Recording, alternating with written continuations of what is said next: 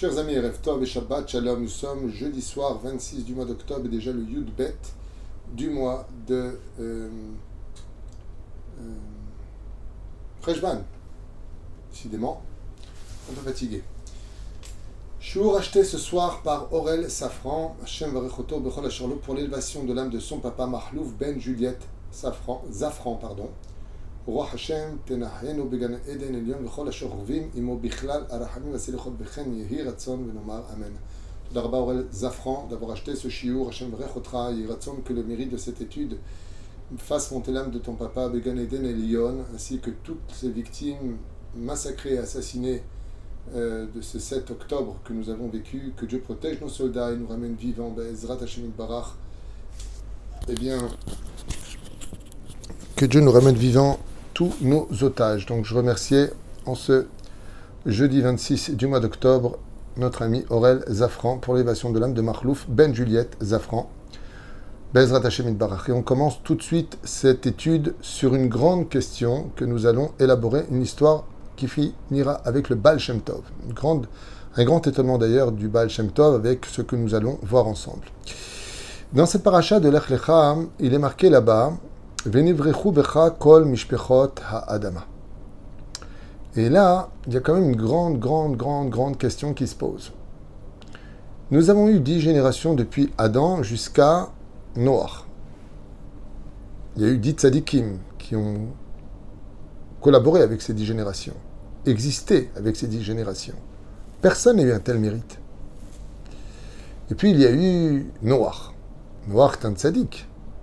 Shtam, Et Elohim et Noir.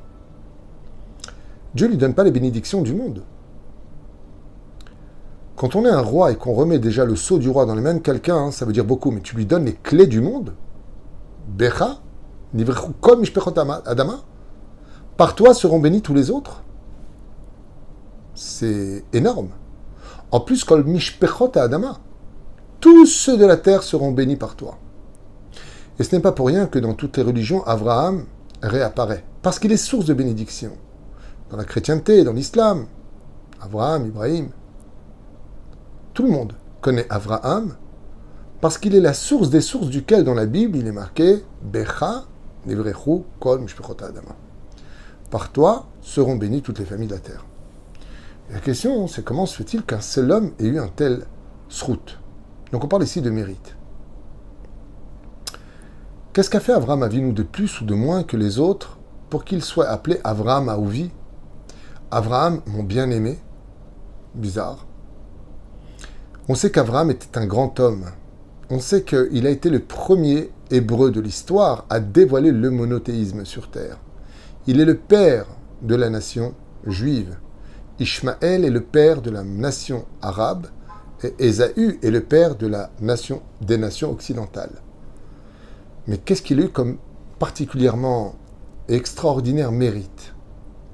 En réalité, pour ceux, qui ont vu mon cours de ce matin sur euh, Rachel Imenu, ça rejoint exactement le même principe. Mais on va l'illustrer avec une histoire qui s'est passée dans la ville de Medjibouch avec le Baal Shem Tov.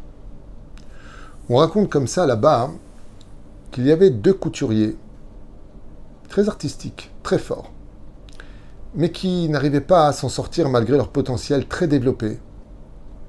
Ils n'arrivaient pas. Ils n'arrivaient pas à nourrir leur famille. Ils n'y arrivaient pas, ne serait-ce qu'à la moitié du mois. Et ils ont compris que peut-être qu'en changeant d'endroit, ils changeraient de mazal. Et avec la bénédiction de leurs épouses, ils ont décidé d'aller travailler dans une ville lointaine pour une période de cinq ans où les conditions étaient qu'ils ne reviendraient après cinq ans qu'avec une grande fortune. Et donc, ils sont partis. Loin de leur famille et embrasser leurs enfants, qui vont pas voir pendant cinq années, et sont arrivés dans un autre pays qu'on appelle la Pologne, et ils ont commencé à travailler. Et ils ont ramassé de l'argent qu'ils ont mis de côté, tous les deux. Ces deux amis, qui étaient couturiers, ont fait fortune. Et chacun d'entre eux était revenu sur la route du retour après cinq années d'absence avec pas moins de 150 pièces d'argent, ce qui pouvait leur permettre de vivre pendant quelques années tranquillement, voire d'ouvrir un petit commerce et acheter de la marchandise. Puis voilà que sur la route du retour, ils se sont arrêtés en Russie pour rejoindre Medzibouche, dans une très grande ville. Et ne voulant pas dépenser leur argent, hein, ils ont demandé dans le quartier juif s'il y avait quelqu'un qui pourrait les accueillir. Et on leur a conseillé qu'un juif qui avait un très bon cœur, une personne qui était droite, qui avait une très belle maison pourrait les accueillir. De plus, ce n'était pas n'importe qui. Alors ils ont accepté volontiers, ils ont tapé à sa porte et ils ont été accueillis vraiment comme des princes. Brima Abaïm, plaisir de vous voir, je vous en prie, installez-vous. Il leur a donné une chambre, le gîte, la totale. Et puis, voilà que le lendemain, avant de prendre la diligence et de continuer leur chemin, ils constatent que ces juifs qui les a tellement bien accueillis étaient empreints d'une grande tristesse. Alors, Abraham et Johan, c'était leur nom, ces deux grands couturiers, Abraham, qui avait un, regard beaucoup plus attentif, pose la question au maître de maison et lui dit Depuis qu'on est arrivé hier, on a constaté que vous avez beaucoup de mal à sourire. Euh, pourtant, vous avez l'air d'être euh, bien. Et là, on, part et on vous voit encore triste. Et à ce moment-là, il leur répond Oui. Effectivement, je suis triste parce que je suis le conseiller du duc de la région. Et le duc est quelqu'un d'assez large. Il aime bien les juifs, mais quand les choses ne se passent pas comme il le veut, il devient vraiment cruel. Et il m'a demandé pour le mariage de sa fille de lui trouver les meilleurs couturiers du monde, qui avaient vu une robe très spéciale. Et le peu de couturiers que j'ai pu trouver dans toutes les villes alentours n'ont pas été à la hauteur de ses attentes. Alors aujourd'hui, je suis très triste parce que c'est mon dernier jour et si je ne lui apporte pas un couturier de très haut niveau, non seulement il risque de me punir violemment, mais il peut même me confisquer ma maison et pire encore. Les deux couturiers se regardent et lui disent Mais vous savez, tout vient du ciel, mais nous, on est couturiers de très haut niveau. À ce moment-là, le juif le regarde et dit C'est vrai? Vous êtes des vrais couturiers? Il dit Mais c'est notre métier. Permettez-nous de vous accompagner. Et voilà qu'ils vont chez le duc, écoutent attentivement ce qu'il demande, se retournent vers les tissus et lui dit Écoutez, jusqu'à demain matin, vous aurez la plus belle robe pour votre fille. Et voilà que le lendemain matin, la fille du duc rentre avec cette très très belle robe de mariée qui va laisser en émoi non seulement le duc, son épouse, mais surtout le regard attentif de leur fille qui était vraiment dans une robe d'une très rare beauté, avec des perles magnifiquement cousues, dans les formes qu'elle voulait. Et là, le duc, non seulement remercia son conseiller de lui avoir apporté deux personnes si extraordinaires, mais remit une somme d'argent colossale pour récompenser ces deux couturiers qui avaient fait en espace de quelques heures non seulement dessiner la robe, cousu la robe, mais parfaitement adapté à ce qu'il voulait. Et donc il remit à chacun d'entre eux la somme de 150 pièces d'argent. Ce qu'ils avaient travaillé pendant cinq années en se privant de tout, leur fut donné en même pas une heure de discussion des remerciements du duc. Chacun repartit avec, en tout, 300 pièces d'argent. Car ils étaient venus chacun avec 150 pièces qu'ils avaient mis de côté, plus 150 pièces, 300 pièces d'argent. Rentrés enfin chez le conseiller, ils prirent leur sac, et se préparèrent pour prendre une prochaine diligence pour avancer dans la direction de Metzibouche. Seulement une fois de plus, Abraham se rendit compte que le conseiller du roi n'avait pas encore retrouvé le sourire. Alors il dit, je comprends pas. On t'a sauvé de la punition, il est content, nous on est hyper heureux, on a été récompensés, toi tu risques plus rien, pourquoi il n'y a pas de sourire? Il lui dit parce que la semaine dernière, j'ai pris un des couturiers de la ville. Et quand il a fait la robe pour la fille, elle était tellement ratée que le, duc s'est mis en colère contre lui. Et il l'a fait jeter en prison, et pas n'importe laquelle, là où on n'apporte pas de nourriture. Un seul verre d'eau par jour est donné, lui, sa femme et ses enfants. Et je suis triste parce qu'ils sont dans un état pitoyable. Et que pour les sortir de là-bas, eh bien le juif et sa famille pour être libérés, doivent recevoir la somme de 300 pièces d'argent de dommages et intérêts d'avoir humilié le duc. Si je ne trouve pas cette somme d'argent qui est colossale, 300 pièces d'argent, cette famille mourra d'ici ce soir. Abraham regarde Johan, son associé, et lui dit Écoute, toi et moi, on a travaillé, on est venu avec 150. Cette histoire, c'était une aubaine, on n'attendait pas cet argent. J'ai pris 150 pièces, t'as 150 pièces. Viens, on les met, on libère une famille juive. Ils sont prisonniers. Viens, on paye cette rançon. Et on randonne la vie. Johan lui dit euh, Non, mais attends, attends, il ne faut pas tout mélanger, on parle d'une grosse somme d'argent. Et si Dieu veut le sauver, il a qu'à le sauver. Pourquoi me mêler à ça? Moi aussi, j'ai une famille, je ne les ai pas vus depuis 5 ans. N'oublie pas que j'ai aussi ma fille à marier quand je vais rentrer. Euh, non, non, non, non, je rentre pas là-dedans. Et le juif, conseiller du duc, leur dit Je comprends parfaitement votre réaction et il va falloir que, que je trouve une solution d'ici ce soir parce qu'à mon âme, la vie, ils ne tiendront pas une heure de plus. Abraham dit Ben écoutez, moi, je prends la mitzvah pour moi en ressortant de sa valise cette bourse énorme des 150 pièces d'argent qui était petite mais qui valait beaucoup. Il lui remet dans les mains, puis en même temps il lui remet le sac que le duc lui avait remis des 150 pièces d'argent et lui dit maintenant vous avez les 300 pièces. Libérez cette famille et que Dieu les aide. À ce moment-là, Johan lui dit mais t'es complètement malade, mais t'es complètement fou. T'as travaillé 5 ans 150 pièces d'argent qui pourraient réjouir ta famille pendant des années et tu t'en débarrasses pour sauver une famille juive sur le dos de ta propre famille Il lui a dit peut-être, mais je ne suis pas encore mort. Je reprendrai un travail. Je nourrirai ma famille. Mais je ne peux pas partir en laissant une famille mourir. Ça, je peux pas. Johan, tu te laisses aveugler. Celui qui sauve une âme juive a sauvé un monde entier. Il s'agit de sauver une famille. Comment on peut rentrer dans la diligence et les oublier? Fais ce que tu veux, t'as qu'à t'assumer. Et ils rentrèrent chacun chez eux, la famille fut libérée. Effectivement, Johan, quand il arriva dans la ville de Medzibouche avec une somme colossale de 300 pièces d'argent, il a changé de maison, des grandes pièces, il a acheté une usine, il a fait commencer à fabriquer même des tissus et ouvrir une série de boutiques. Et il est devenu extrêmement riche.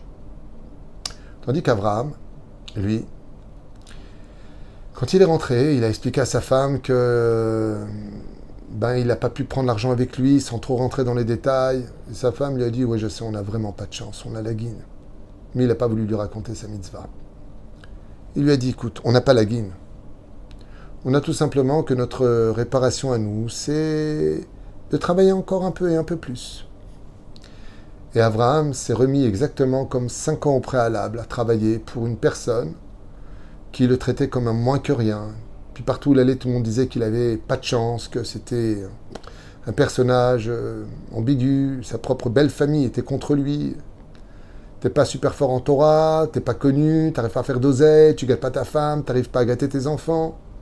T'es un as, quoi. Abraham était complètement humilié partout où il allait, personne ne faisait attention à lui, personne ne lui faisait une place mais lui marchait toujours la tête haute. Jusqu'au jour où, avec son propre patron, tellement humilié qu'il finit même par se faire renvoyer.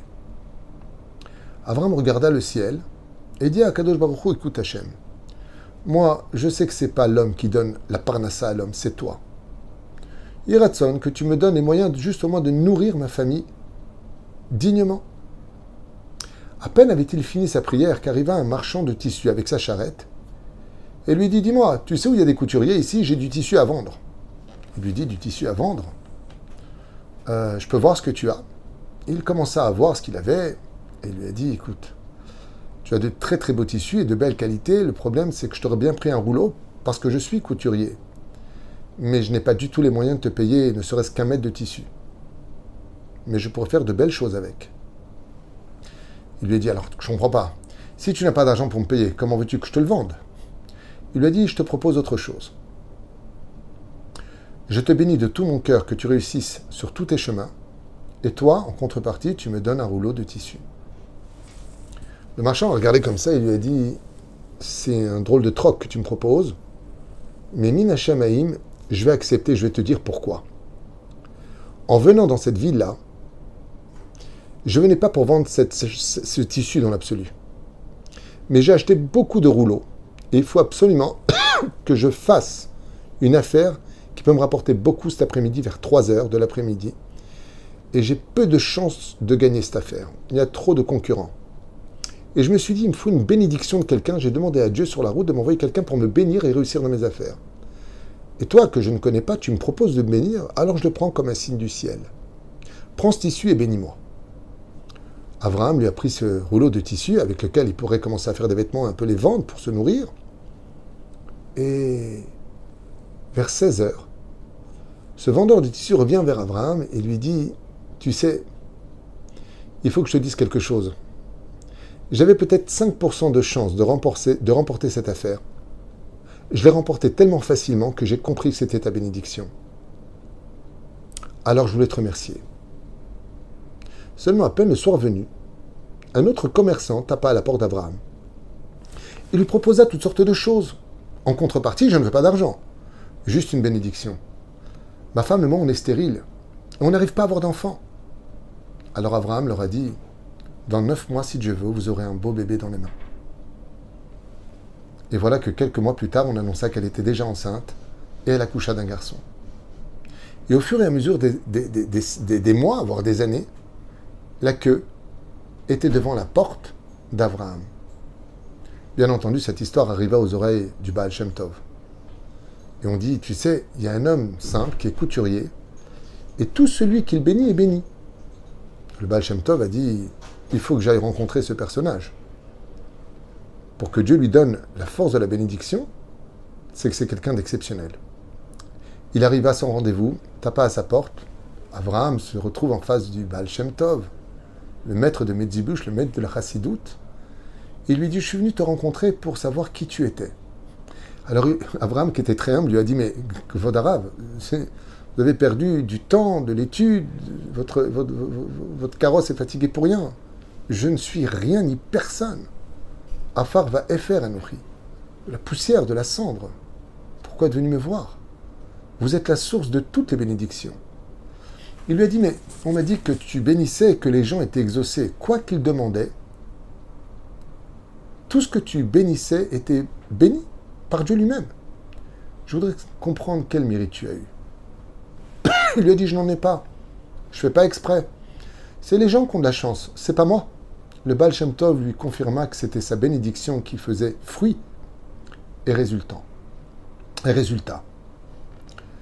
Alors il lui a dit, écoute, puisque tu ne connais pas ton mérite, raconte-moi ta vie. Et il lui a raconté le nombre de souffrances qu'il a endurées. Que déjà il était orphelin quand il était petit, qu'il a dû travailler depuis si jeune, qu'il n'a jamais eu vraiment de chance, qu'il a toujours été humilié, qu'il a toujours été ceci. Puis il arriva au récit où il a donné toute sa fortune pour sauver une famille juive. Et puis affronter le regard de sa femme. Et comment se relever de la pauvreté pour laquelle il était parti pendant cinq ans? Et les humiliations et les moqueries de sa belle famille et de tous les endroits où il allait. Mais qu'il avait gardé une totale confiance en Dieu, parce qu'il savait qu'il était sur le chemin de la vérité, de la tmimout. Le Baal Shem Tov lui a dit Maintenant je comprends, Béhémet, que tes bénédictions viennent des forces du bien, pas des forces du mal. Parce que tu as souffert comme Avraham Avinu. Celui duquel il est dit Adama, c'est Avraham Avinu. Et le Baal Shem Tov lui a dit, tu sais pourquoi il a pu bénir tous les autres? Parce qu'il a passé dix épreuves dans sa vie. Lui ici, il a été ballotté, on lui a pris sa femme deux fois de suite, on lui a demandé de faire la Brit Mila à l'âge de 99 ans, on lui a changé son nom, et puis Ishmael qui voulait tuer son frère, il a dû renvoyer. Combien d'épreuves a eu Abraham? Combien de mises à l'épreuve il a eu jusqu'à la fin de sa vie? Ou même pour enterrer sa femme, alors que la terre lui avait été promise, il s'est considéré comme un étranger, tellement humble tellement humble qu'il a dû payer 400 cycles d'argent pour enterrer sa femme.